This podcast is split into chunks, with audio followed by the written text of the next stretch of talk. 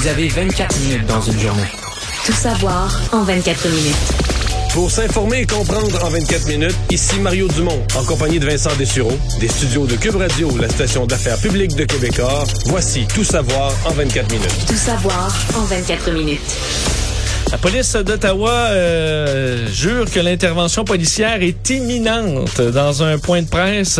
Euh, bon, dans les toutes dernières minutes, le moment où on enregistre cette, euh, ce, bulletin nouvelles? de ça? T'as couvert beaucoup de manifestations. Il me semble que d'habitude, là, les médias n'ont pas le temps de finir notre phrase. que les, Quand des policiers, tu, tu sens que c'est fini le party, que répéter pendant des jours et des jours, que nous, là, on répète, là, ah, là, c'est fini. Ah, Là, Ben, là, écoute, c'est fini, c'est fini, c'est fini. Là, plusieurs. J'ai même vécu cet été pendant les euh, les, les séries de, de hockey là, euh, au centre-ville de Montréal. Les policiers ont dit sur des porte-voix manifestation illégale, tout le monde à la maison. Cinq minutes après, il y avait du gaz lacrymogène euh, après trois feux d'artifice. Là. Donc c'est, euh, je, je- l'ai vécu là cet été. Euh, il n'y a pas eu de car. Ben, il y a eu un peu, de, écoute, euh, Marginalement. moi, quelques feux d'artifice là. Euh, et bon, manifestation étudiante. D'accord? Là, c'est le, le principe est simple. Porte-voix, c'est une manifestation illégale. C'est d'ailleurs après ça que tu sais, on avait demandé aux étudiants de donner leur parcours. là. Et là, quand ils donnaient pas leur parcours, prenaient un, un coin de rue qui était pas le- celui qui était prévu. On disait manifestation illégale. Fini. Et quelques minutes après, ben, la police anti-émeute entrait euh, dans, dans le tas. Donc, euh, de voir euh, tout ça sur des semaines, euh, j'ai pas vu ça souvent. Parce que le chef par intérim de la police d'Ottawa, Steve Bell, tantôt, euh, a expliqué qu'on allait resserrer le, bon, le, euh, le périmètre, euh, qu'on demandait aux gens de sortir et qu'on se préparait à intervenir. Mais moi, je m'attendais aujourd'hui, Mario, à une intervention, pas un point de presse Moi, après. sincèrement, je pensais me lever ce matin. Je me disais, là, là, hier soir, il y avait quand même, il y avait, hier soir, il avait laissé un papier, là, dans les pare-brises, ça. Quitter immédiatement.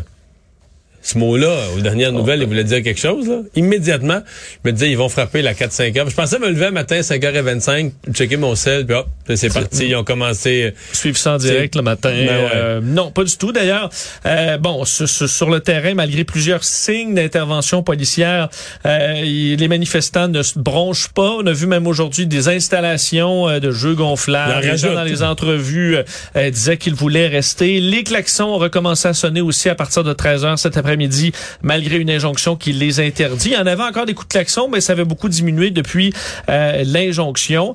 Euh, et là, euh, bon, on a vu un camion quitter tantôt. En même temps, écoute, il y a des gens qui doivent quitter pour plein d'autres raisons. Là. Euh, et euh, on, certains manifestants disaient qu'ils allaient avoir des renforts dans les prochaines heures. Euh, D'ailleurs, une des responsables, Tamara Litch, là, dont on a euh, beaucoup entendu parler, qui est une des organisatrices, peut-être celle dont on, dont on a le plus parlé, a fait un, Mais une occupé, vidéo entre en- autres, là, du, du- de l'argent, du Ouais, le GoFundMe. GoFundMe recueillant des millions de dollars. Tamara Litch a fait une vidéo aujourd'hui. Je vais entendre un court extrait, là, c'est en anglais. Elle parle d'une expérience incroyable et qu'elle est prête à aller en prison et s'attend même à aller en prison. Well, I think it's inevitable at this point. But uh, I'll probably be going somewhere tomorrow where I'll be getting three square meals a day, and that's okay. I um, I'm okay with that, and I want you to know that I'm not afraid. Bon, elle aurait dit Je, qu'elle je- ira... mais je- je- je- oh, je m'interroge quand même parce qu'il y a vraiment deux possibilités. D'abord, dans une mobilisation comme ça, les gens oublient le réel. T'sais, ils se motivent entre eux, ils s'encouragent. on- très on mène une galvanisant, bataille, ce c'est genre de bien dit galvanisant. Et t'en oublies de dire, OK, mais là, c'est pas vrai ça, là, tu comprends? Ça dure un temps, ça va durer une semaine, deux semaines, trois semaines, mais je vis dans une société, il y a des règles, il y a des lois. À un moment donné, le boomerang va revenir, la loi va s'appliquer, puis, puis là, tu l'oublies. Puis là, quand ça revient, mais là, tu te dis, ben là, moi, je sais pas, je connais pas sa vie, cette femme-là, mais j'ai des enfants, je pourrais plus les faire vivre, j'aurais plus de... C'est comme si tu prends, tu prends conscience trop tard des conséquences de tes gestes, des vraies conséquences de tes gestes. Possibilité B, c'est du gros théâtre pour jouer les martyrs. Parce que ces mouvements-là sont aussi très forts à se créer des martyrs, là, les mouvements extrémistes de toutes sortes, euh, parce que ça motive les autres de dire on va se battre pour elle, puis on va se remobiliser, puis on va donner de l'argent, parce que là dans ces euh, ces manifestations-là, l'argent est au cœur de tout là, c'est des systèmes pour recueillir des dons. Donc des martyrs ont, ont une valeur de symbole, là, avec un peu aussi pleurer sur, euh, dire Ah, moi je suis prêt à aller en prison pour la cause, puis tout ça. tu sais. Ouais, parce qu'elle disait, euh, vous l'avez entendu, j'irai probablement quelque part où je prendrai trois repas par jour et ça me convient. euh, donc disant qu'elle est, euh, que- que- qu'elle est prête à ça.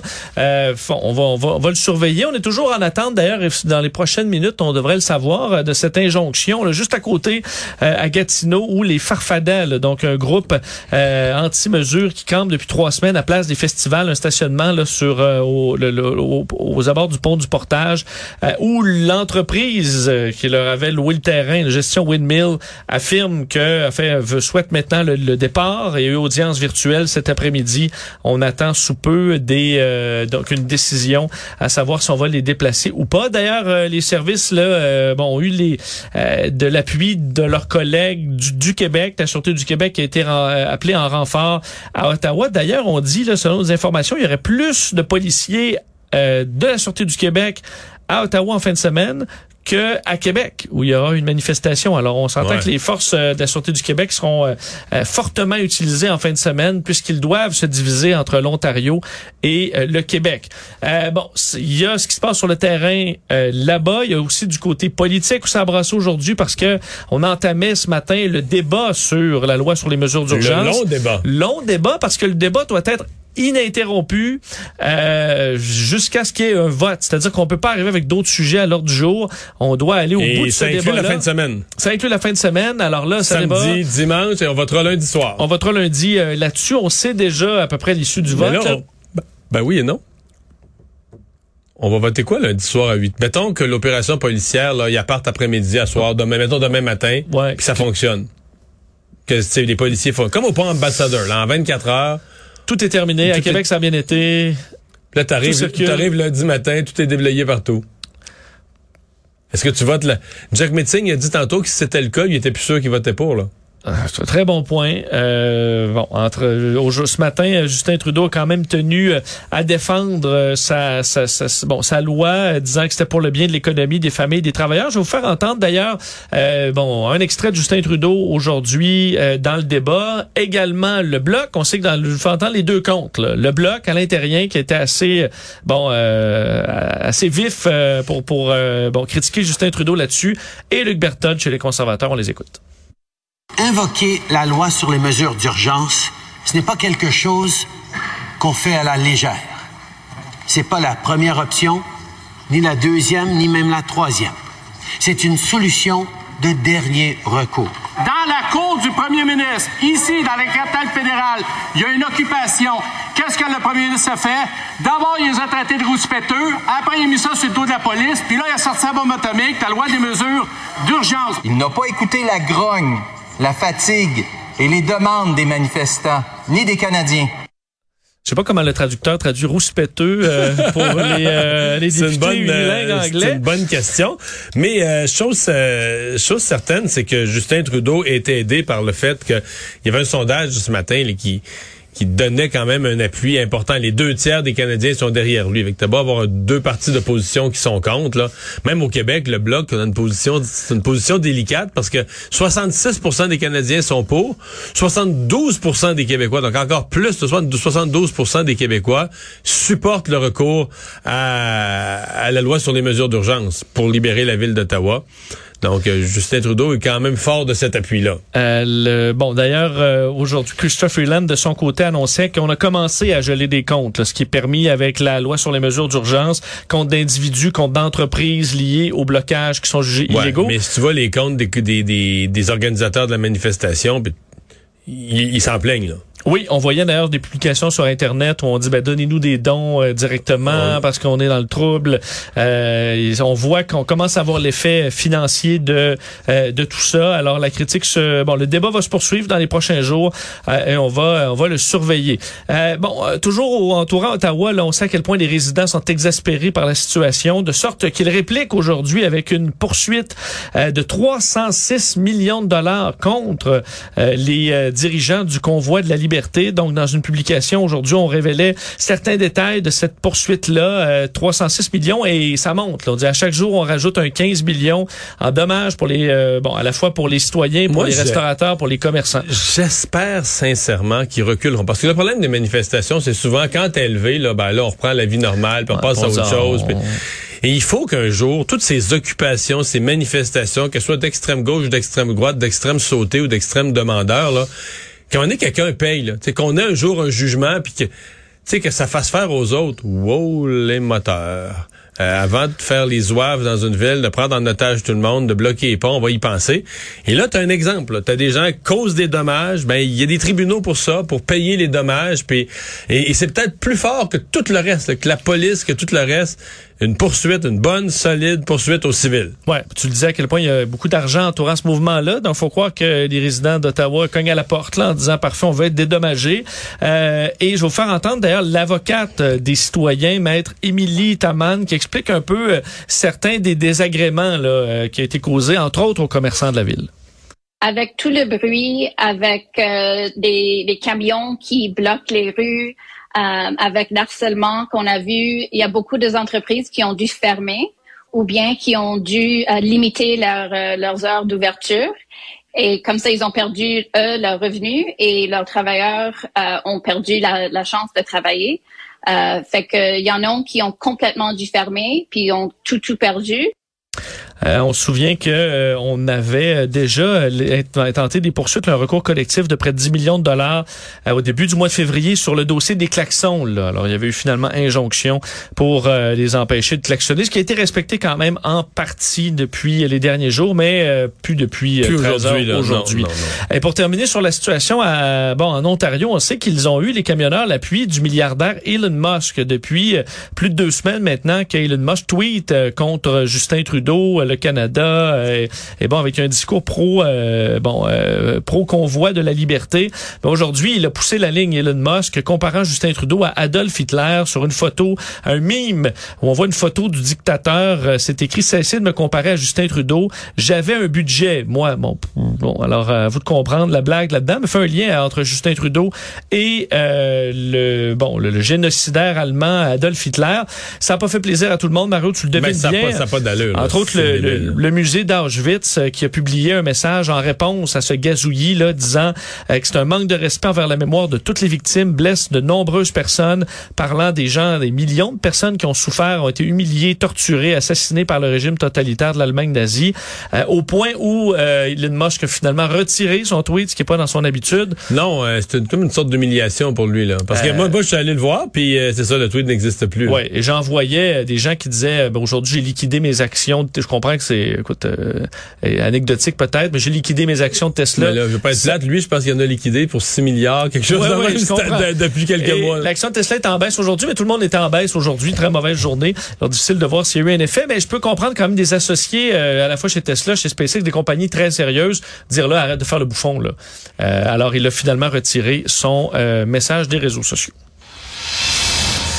Euh, L'Assemblée nationale a dénoncé aujourd'hui euh, l'intimidation envers les journalistes. Donc, on touche encore à ce qui s'est passé avec euh, à Ottawa hier. On se souvient, c'était pendant ton émission, euh, Mario Yves Poirier a été une fois de plus encerclé, harcelé, poussé par des manifestants qui tentaient de bloquer la caméra, l'insultaient. En début, là, en fait, le au début du mois, le 2 février dernier, les élus fédéraux, eux, avaient voté unanimement pour le- fait leur soutien aux journalistes. Et là, c'était à l'Assemblée nationale, à la- l'initiative de Nathalie Roy, la ministre de la Culture. Mais je veux pas. euh, c'est une motion très importante parce que c'est absolument inacceptable ce qui se passe. C'est probablement quelque chose où on va devoir sensibiliser les corps policiers, là, dire quand il y a un lieu comme ça, ben euh, une, une c'est pas votre seule tâche, mais une de vos tâches, c'est de protéger l'intégrité du travail journalistique. Là, pas d'offrir un service particulier, mais veux dire, vous pouvez pas. Et c'est pas de montrer que vous êtes dans un camp ou l'autre, c'est vous devez protéger les Chacun citoyens de, façon identique. Si un caméraman, si un caméraman, ça va frapper du monde avec sa caméra, vous l'arrêtez. Mais si des gens viennent arrêter- empêcher un caméraman ou un journaliste de faire son travail, mais c'est eux que vous devez arrêter. Là. Et euh, mais si Gabriel Nadeau-Dubois a voté pour ça.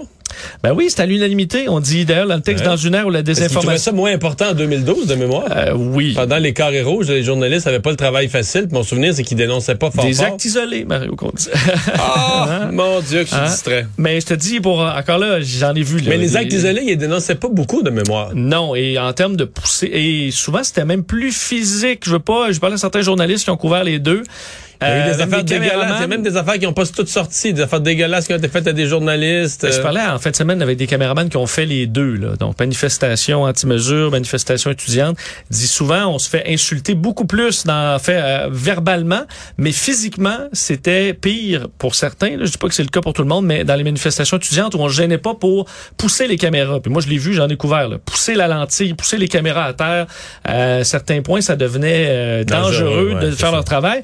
Et c'est vrai qu'à l'époque, euh, Gabriel Nadeau-Dubois n'était pas très vocal pour euh, critiquer ça. Faudra lui en Il y parler. faudra la lui en parler. Mario, Est-ce qu'il a, qu'il a changé d'idée là-dessus? Euh, donc, on dit, Mais d'ailleurs, sinon, bravo, c'est une motion euh, essentielle. le texte dans une ère où la désinformation s'accélère, euh, on s'inquiète de voir que plusieurs journalistes ont été insultés, intimidés dans l'exercice de leurs fonctions. Ça, insulter. euh. Je veux dire, quand en passant, écrit des noms, veux dire, yaïs les journalistes, ça, je vis avec ça, là. Mais on Mais- parle d'intégrité physique. Ben là. non, non, L'incapacité de faire un reportage. Incapacité de faire leur travail. Et ça, c'est contre la loi. Tu ne peux pas empêcher. Mettons que quelqu'un de Post Canada voudrait li- veut aller livrer une lettre là, au 1540 rue euh, Wellington. Là. Toi, tu te mets devant, tu dis, tu iras pas livrer ta lettre. Tu peux pas faire ça. La, le gars va appeler Ouais. la police ou la fille va appeler la police. Et au plus fort de la pandémie, c'était vu comme un service essentiel d'informer la population. Donc, c'est, Ouais, mais- on devrait s'assurer qu'ils puissent faire leur Non, ils ont, travail. le droit, ils ont le droit de pas écouter un poste, de pas écouter l'autre, ils n'ont pas le droit de bousculer le monde. Encore aujourd'hui, on voyait des images de Yves Poirier Mais et certains pas, collègues se faire bousculer. ils, disent qu'ils craignent de vivre dans une, euh, dans une dictature, mais la, la première affaire que t'enlèves dans une dictature, là, c'est les médias. Première chose. Euh, étape numéro un d'une dictature, t'enlèves les médias, Oui. qu'une liberté de presse, une liberté de couvrir Ou tout tu choisis euh, les médias qui font ton affaire. Parce que je voyais que dans, dans certaines zones, mettons Yves Poirier dit nous, on n'a pas le droit d'aller là. Certains euh, s- disons, petits Mais des médias, médias, euh, médias, euh, eux peuvent, militants. en- peuvent entrer. Alors tu choisis euh, tes, tes, tes porte-voix. là. Alors ça, on voit ça. D'ailleurs, je voyais dans certains forums Mario euh, de camionneurs euh, autour de ces manifestations-là qui voulaient qui disaient vouloir passer directement par la reine pour pouvoir passer par-dessus Justin Trudeau. Et j'ai là, quand tu clames la démocratie, tu veux passer par-dessus le premier ministre nouvellement élu pour aller voir la, la monarchie euh, britannique, là, Tout ça parce que tu dis, nous, on veut vivre vraiment en dans démocratie. une vraie démocratie. Bon, je me grattais la tête un peu. Tout savoir en 24 minutes. Coup d'œil aux chiffres de la COVID, 22 nouveaux décès, c'est le bilan aujourd'hui. Euh, Presque 100 hospitalisations de moins encore, alors quand même un rythme assez soutenu. 1902 personnes hospitalisées, moins 5 aux soins intensifs. C'est en baisse également euh, en Ontario aujourd'hui. Euh, concernant la santé, ben, Santé Canada annonce également aujourd'hui avoir approuvé l'utilisation d'un autre vaccin contre la COVID-19, celui du fabricant Novavax, dont on a entendu parler un peu pendant, bon, depuis un an et demi, pas mal. Euh, donc, chez les personnes de 18 ans et plus, il s'appelle maintenant le Nuvaxovid, euh, cinquième vaccin à être approuvé au pays. Il n'y a pas beaucoup de vaccins là, qu'on a appris à appeler par leur nom de vaccin. Là. Non, même que c'est pas le plus compliqué. Enfin, celui de Pfizer ou Moderna, je peux, euh, oublié de te de les, te les souvenir, nommer. Euh, donc, Nuvaxovid euh, euh, s'ajoute à Pfizer, Moderna, AstraZeneca, Johnson Johnson. Vaccin très efficace selon les études, 90% pour prévenir la COVID symptomatique et 100% pour prévenir les maladies graves. C'est un vaccin aussi un peu différent à base de protéines, donc un vaccin sans ARN messager. On, Ce qui- ouais. on dit pouvoir peut-être convaincre certaines personnes hésitantes. religieuses, entre autres. Des personnes qui... Il y a des groupes, puis il y avait il y a des églises au complet où on a convaincu toutes les personnes de ne pas se faire vacciner. Donc, les taux de vaccination sont quasi à zéro. Toute une histoire que dans l'ARN messager, il y aurait eu des cellules souches d'embryons humains, etc., etc., etc., ce qui a été démontré comme étant faux. Mais là, une fois que ça a été dit ou écrit quelque part sur les réseaux sociaux, oublie ça. La théorie du complot est créée, puis tu la, tu l'effaceras plus. Et je sais, je dis ça, puis je suis quasiment gêné de dire ça, là, mais les gens qui sont vraiment des, on va dire des, des, des pratico-pratiques. On veut maxi- va- maxi- euh, maxi- au maximum vacciner des gens, euh, atteindre les plus hauts pourcentages de vaccination imaginables. Ben, on dit, dans ces poches de population-là, où la vaccination est presque nulle, là, pour des raisons religieuses. C'est des églises, en tout cas des petites églises très près. Mais on pourrait rejoindre ces gens-là, puis ils sont pas nécessairement contre la vaccination. Là. Ils étaient contre le ARN messager, en tout cas, peut-être. Mais euh, moi, je sais pas. là, on dirait que j'ai des doutes. Je me dis que ils vont... Excuse-moi, j'ai j'ai ri, mais ils vont étudier ce vaccin-là aussi, puis ils vont y Ils trouver- vont y trouver des bébites, hein? Je Bon, ça se peut. on Mais dit- regarde, je, je vais être de bonne foi. Là, tant mieux si ça permet d'hausser la vaccination. Ouais, et, on- et peut-être aussi, euh, s'il arrive de nouveaux variants, il peut y avoir des vaccins qui, qui résistent plus que d'autres. Alors, c'est bien d'avoir euh, euh, un portefeuille là, Hmm. Parce de que vaccins en- en, différents. en dehors du monde religieux, écoute, ça m'est arrivé là, depuis le début de la pandémie d'avoir entendu des gens là qui ont un très beau métier, qui gagnent bien leur vie, d'honnêtes gens, mais mettons, un secondaire 5, là, professionnel, peu importe. Puis, les doigts arrêtent de messager, blablabla. Là, t'es comme, oh, ouais, OK, bon. Parce que moi, je suis pas un scientifique, j'ai fait mes sciences pures au cégep. Je me suis rendu là, j'ai fait quand même plus qu'eux. Ouais. Puis, tu sais, sincèrement, ARN messager, je comprends le comprends le concept, là. Ben, en fait, Mario, un médecin, un cardiologue comprend pas Ben oui, nécessairement c'est ça, la c'est une messager. sur- C'est une c'est une sur-spécialisation. sur- sur- sur-spécialisation. Fait que quand quelqu'un qui a jamais étudié même pas les bases de la biologie me dis, il y en a une, ma cousine est infirmière, puis elle me dit que la reine messager, là, c'est, c'est de la merde. Tu fais, ouais, ben, hein, on en a vu ça, là. ma cousine infirmière, c'est Ah, c'est ça, bon, c'est ça, euh, c'est ça. Bon, bon, Vous bon. dire bon. qu'on le fabriquera également au Canada, enfin à Montréal, euh, éventuellement, le Nuvaxovid. Euh, on avait débloqué de l'argent pour pouvoir produire nos propres vaccins euh, au pays, ce, qu'on- ce qui avait été un gros problème pendant la pandémie. Donc, jusqu'à 24 millions de doses éventuellement seront produites au pays. Et Mario, euh, Je la retiens, celle-là, c'est vrai. Ma cousine est infirmière, moi. ben, ben, on l'a vu, écoute, souvent, Mario, quand même, depuis le début de la pandémie. Euh. D'ailleurs, une, une chose qui amènerait des gens à se faire vacciner, Mario, en plus grand nombre, c'est quoi? Ce serait d'avoir des vaccins sans aiguille. Semble Ben que, oui. selon euh, des chiffres publiés par le Devoir aujourd'hui, un adulte sur cinq a tardé à obtenir sa première dose de vaccin par euh, peur de l'injection comme telle. Alors beaucoup là-dedans, il y a de la peur de- d'effets secondaires, la, la peur, euh, bon, en- en- entourant le, le- le- la crainte de l'injection, mais surtout la peur de l'aiguille elle-même. Et ça touche quand même. Un- C'est connu, mais je pensais pas que c'était. Je pensais que c'était mettons, 1% ou 2% mais c'est 20 À la première dose, c'est même en haut de 20 Ouais, et pour- ça c'est ceux qui sont quand même Ceux qui ont qui passé hésitent, là. par-dessus leur peur. Ouais. C'est-à-dire que ceux qui sont allés avoir leur première dose, 22% ont dit qu'ils avaient euh, ben en gros peur de l'aiguille. Tu peux t'imaginer que dans les non vaccinés, il y a un pourcentage assez élevé Mais au moins 20 se- moins, au minimum le même 20% peut-être plus. Ouais. Mais je, je dois te dire que c'est ce, ce- j'aurais pas dû lire cette, euh, cet article là moi. Parce que ça m'a comme resté dans la tête, je me dis tu parce qu'il y a beaucoup de non vaccinés, écoute, t'en as qui ont toutes sortes de raisons, t'as des gens qui c'est vraiment la scène, mais t'as quand même beaucoup de gens qui qui présentent ça comme un peu tough là, tu sais, euh, sont en bonne santé puis tout ça. ben- ben, mais mettons en fin de semaine, là. Tu sais, Rambo Gauthier puis son groupe, où la, la grande majorité sont non vaccinés, puis c'est- l'objet de leur manifestation. On dirait que je les regarderais plus pareil. Tu regardes, le temps Rambo, les Kevin, puis Ouais, euh, regardes les 5 sur 5, tu dis OK, OK, OK. Ils peuvent pas dire ça, parce que ça se dit pas publiquement. Puis publiquement, ce qu'ils vont véhiculer, c'est le vaccin est pas bon, c'est un complot, peu importe, le maudit vaccin. Mais tu dirais, il y en a un dans la gang, il dit comme les autres parce que ça passe mieux, mais dans le fond, là, qui vient genre molle dès qu'il pense. il a peur de l'aiguille. ouais, ben Mais il y en a, veut dire, c'est- quand tu lis l'étude, c'est un état de fait. Là. Regarde une foule de 100 personnes non vaccinées, là, ils vont toutes gueuler les mêmes slogans. Puis il y en a qui sont, ben, sont convaincus, mais, mais tu dis, OK, il y en a dans le groupe que, dans le fond, là, ils sont joints au mouvement mais, ouais. parce que c'est à peur de l'aiguille. Là. Mais euh, je moi aussi, je pensais pas que c'était autant que ça. Je pensais que c'était un petit pourcentage, mais qu'en général, ça va, euh, ça va plutôt bien. Donc, j'ai- quand, euh, je pense que la santé publique doit prendre euh, euh, quand même fait de ça. Oui, ben oui. Et moi, je peux m'imaginer dans des centres de vaccination de zones plus plus discrètes ou un gros gars là, qui dit ben moi je vais pas m'évanouir devant tout, le- tout, euh, tout le monde autour ben pourrait avoir une chaise plus confortable pour pouvoir faire ça euh, poser ses questions sur les inquiétudes euh, C'est sûr qu'en région, plus en région, si t'es le goon de l'équipe de hockey locale, là, tu peux pas te- tu peux pas t'évanouir dans le milieu de la salle de vaccination pour une petite piqûre. là. Non, alors que la petite euh, madame de 5 et 2 de 83 ans est bien ben souriante. Là. Ben, merci beaucoup. Ouais, mais il n'y a pas de gêne, on peut avoir peur des... C'est tout à Ouais, fait normal. Il faut juste passer ouais, ouais, cette ouais, tout à peur-là fait, tout à et, et aller de l'avant. On parle de la Russie euh, maintenant et de, du conflit avec euh, l'Ukraine. Aujourd'hui, Anthony Blinken, le chef de la diplomatie américaine, qui est allé, Mario, quand même, euh, alors qu'il était au, devant le Conseil de sécurité euh, de l'ONU à New York, est allé faire une espèce de scénario de ce qu'on s'imagine euh, sera la- l'attaque russe euh, en Ukraine. D'un, il a répété qu'on espérait une désescalade, mais que selon eux, il y aura une attaque dans les prochains jours.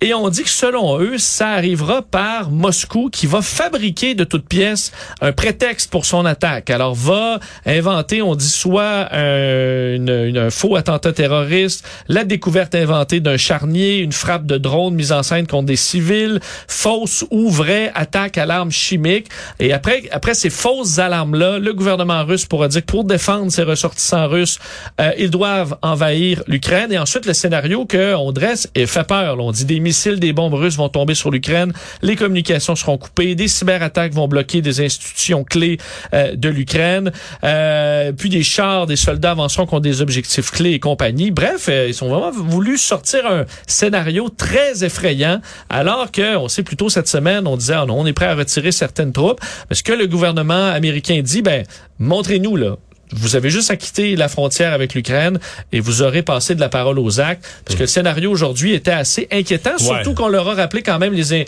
ce que le- les États-Unis avaient déjà fait sur l'Irak, là, en, leur en, en levant des drapeaux rouges qui n'avaient pas lieu d'être. Est-ce que ce sera pas le cas cette fois ou le cas? On va surveiller dans les prochaines heures. Puisqu'on parle des Russes, le parcours de la jeune athlète olympique là, qui avait été bon euh, testée avec euh, des, des- des- du dopage 15 à 15 ans, Camilla Valieva. Ça a pas bien fini. Ouais, rappelez que ce matin, là, euh, dans une, une prestation difficile à regarder, là, cette jeune de 15 ans qui était, qui est pointée du doigt là, pour un cas de dopage, toujours sous enquête, euh, a euh, chuté à de multiples reprises, fini en larmes. Alors, une histoire triste du début à la fin, montrant que le, la problém- problématique du dopage en Russie semble loin d'être réglée. Elle a terminé quatrième, mais dans Et une ça, ça, a situation très réglé le, ça a réglé le cas des médailles, parce que sinon, on n'aurait pas pu faire la remise des médailles. Il aurait fallu attendre le résultat de toutes les enquêtes de dopage. Là, Ça a eu lieu, mais sur un fond de, de, de tristesse, voir quand même une adolescente là, de, De qui avait 15 le yeux du monde entier sur elle dans une situation aussi pénible et qui se termine en véritable catastrophe sur la glace. C'était assez Ouais. triste à regarder. C'est pas très beau le pour le mouvement olympique non plus. ben non, mais l'explication des Russes était déjà pathétique, là. Qu'elle a bu dans le même verre d'eau que son grand-père, qui prend des médicaments pour le cœur. Faut faut être imaginatif pour y penser, puis culotté pour le dire. Résumer l'actualité en 24 minutes, c'est mission accomplie.